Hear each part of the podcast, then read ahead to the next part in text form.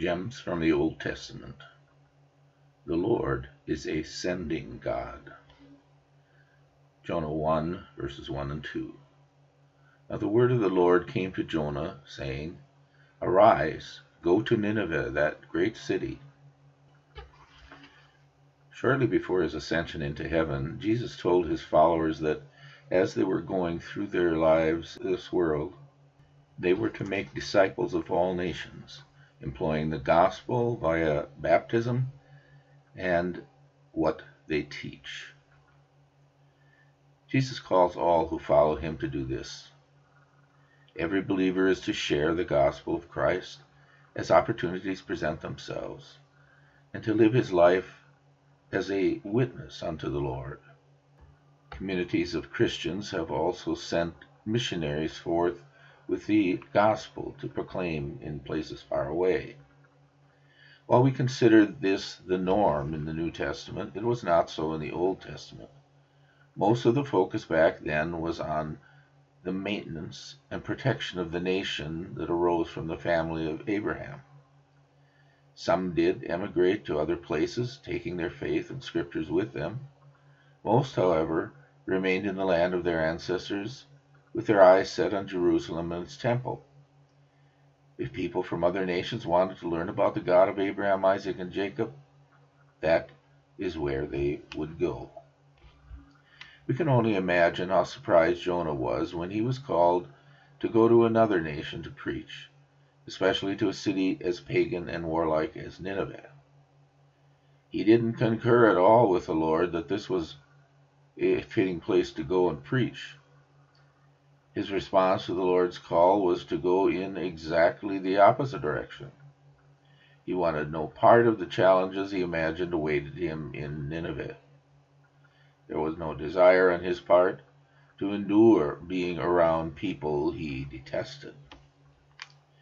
Even though we now live in an era where mission outreach is the calling of every believer, that doesn't necessarily make it easier. Venturing away from what feels safe and secure to share the good news with others can be unsettling. While we may not be in a situation where we fear for our lives, it will almost always mean risk and vulnerability. When we take the time to count our blessings from God, we may wonder why He showers so many blessings on us our first thought may be that God blesses us because he loves us as his children. That's correct.